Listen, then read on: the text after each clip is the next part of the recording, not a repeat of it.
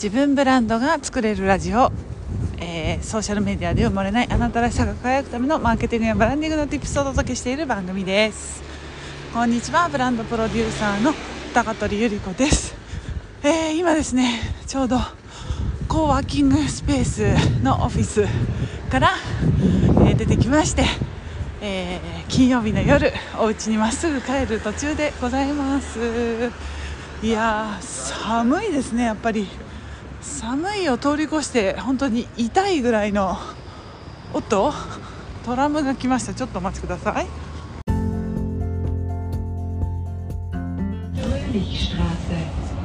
はいということで今トラムに乗りましたので収録を続けたいと思います。今日のテーマは私のスイスでの生活収入はどこから来ているの？っていうことについてお答えしたいと思います。えーね、スイスって物価も高いしなんかどうやってその物価の高い中で生活してるのっていうことがあってなんか質問を受けたのであ皆さんも結構興味があるのかなと思ってそれについてお答えしたいと思うんですけれども、まあ、実際ですね私の夫の収入がありますので、ま、私の100%をね一人で暮らしてたら結構スイス大変だったんじゃないかなと思うんですけれどもあのおかげさまですね夫さんの収入があっての今の私が成り立っております。はいね、それも最初悔しかったんですよね、まあ、それはちょっとさておき最初にね結論を言いますと、えー私は、えー、とスイスの収入と日本の収入とちょうど半々ありまして、えースイスの収入は今ですね仮に、えー、と属しております会社がありまして、まあ、一応そことの契約があって、まあ、マーケティングのお仕事と、まあ、それ以外のねアシスタント部分のお仕事をさせていただいているのとあとはですね、えっと、こちらで立ち上げた個人事業で、えっと、夫と私であのケータリングのとかね、えっと、輸入輸入ですね。輸入の販売などもしているのでそちらの個人事業の、えー個人の会社の収入とスイスで2つあります。でえーっともう一つの日本の方はですね個人と法人と2つありまして個人では今あのインスタとかで発信しているあの個人のブランディングやマーケティングのサポートのお仕事をさせていただいていて法人は、えーマーケティングですね。マーケティングのサポートの、えー契約で、あの委託を受けているっていうそういう状況であります。ね、こうやってなんか昔だったら1つの会社で1本の収入しかなかったところに今4本柱みたいな。4本以上か。ある感じで。で私としてはねもうちょっと法人を減らして、えー個人のそういうコンサルをもっと増やしていきたいなっていうビジョンがあります。でそれはね日本人だけじゃなくって、えースイスの方でももっともっとねなんかそういう活動を増やしていきたいなというふうに思っているんですけれども、うん、それはまだね今どちらかというと会社の方での、えーマーケティングのお仕事の方が今多いのでそれをメインにやっているっていう感じですね。で収入は本当それぞれそれぞれなのでどれが何割っていうのは具体的には言えないんですけど、まあ、スイスと日本の収入で半々もらっているっていうそんな感じでしょうか。はい。でもねこれからちょっと法人を減らして個人を増やしていきたいなと思っているのでもしかしたら日本の収入をねこれからもっと増やしていきたいなと思ってるんですけれどもどっちかというとねあのスイスに住んでる人っていうのがスイスフランが欲しいっていう 風に思っている方多いと思うんですよね。やっぱり今日本円安だし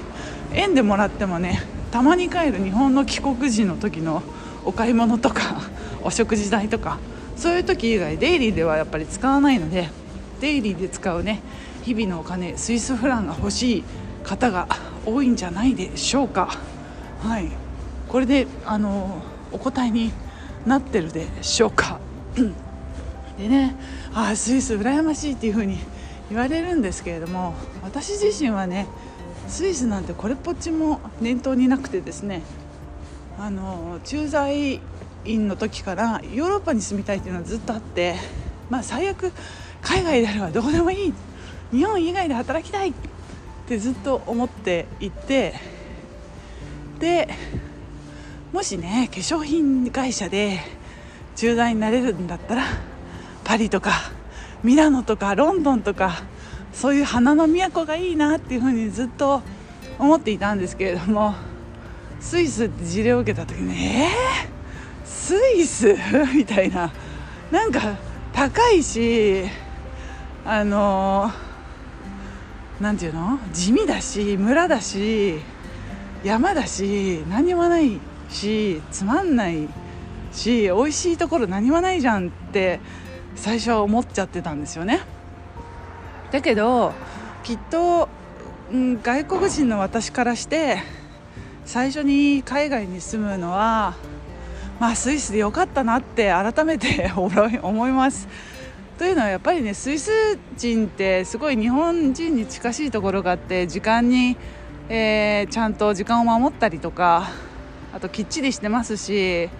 あの事前ちゃんと予定通り立てて行動するっていうところも似てますしあんまり出しゃばったりこうエモーショナルにね感情あらわにするようなことももちろん日本人に比べたらありますけどラテンのねあの地の人たちに比べたらまだまだ静かでいいかなと思いますし何より私が住んでいるこのチューリヒというのは国際色豊かであのオフィスにもねなんか、えー、タイ人もいれば日本人もいてイタリア人フィンランド人スウェーデン人スイス人ドイツ人フランス人みたいなね。なんかいろんな国の人たちが普通にオフィスにいたような環境で働けたのでそれは良かったかなというふうに思います。きっとパリとかミラノに住んでいたらそれはそれでね生活の難易度が上がってたと思うんですよね。温かい水が出ないっていうことも聞きますし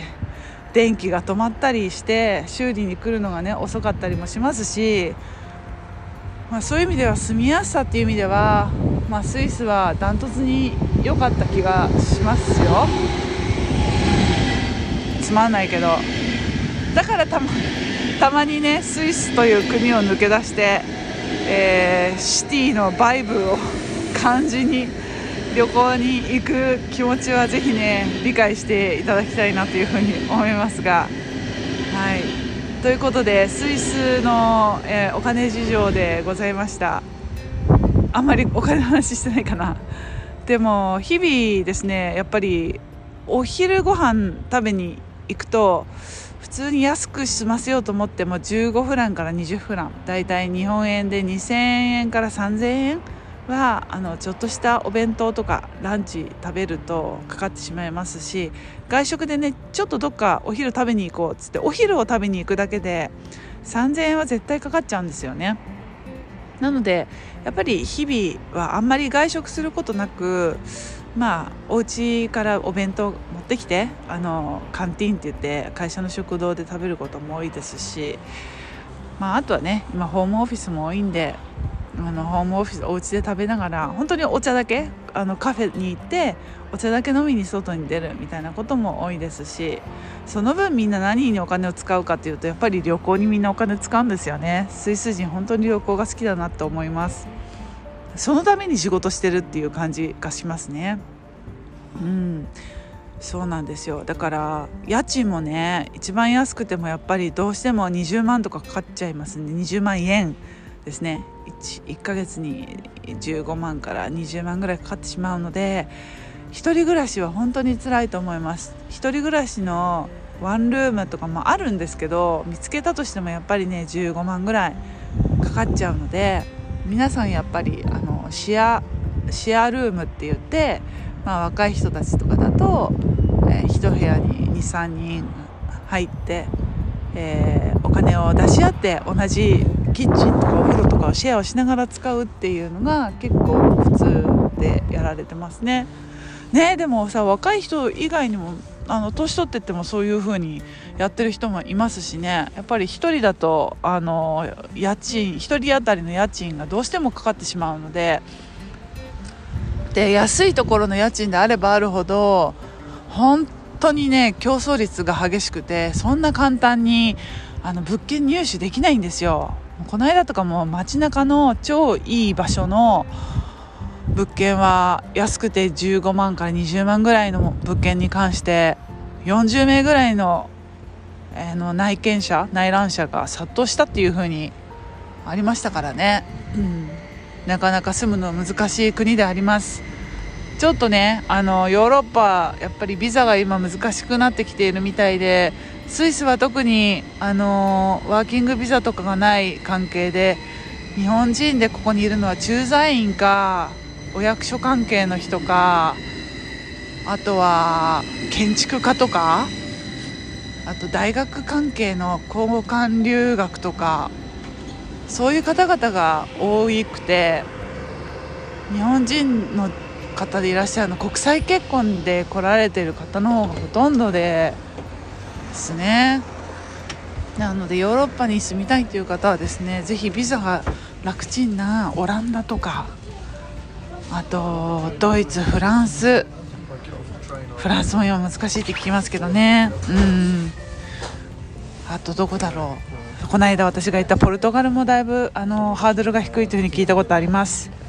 ぜひチェックしてみてくださいということで。まあ私がなぜ、えー、スイスにいるかっていうのはまた別の回でお伝えしますがスイスでのリアルな収入状況でございました。話がちょっと飛んじゃったけど参考になれば嬉しいです。何の参考になるんだろう。ということでまた次の音声でお会いしましょう。またね。チュース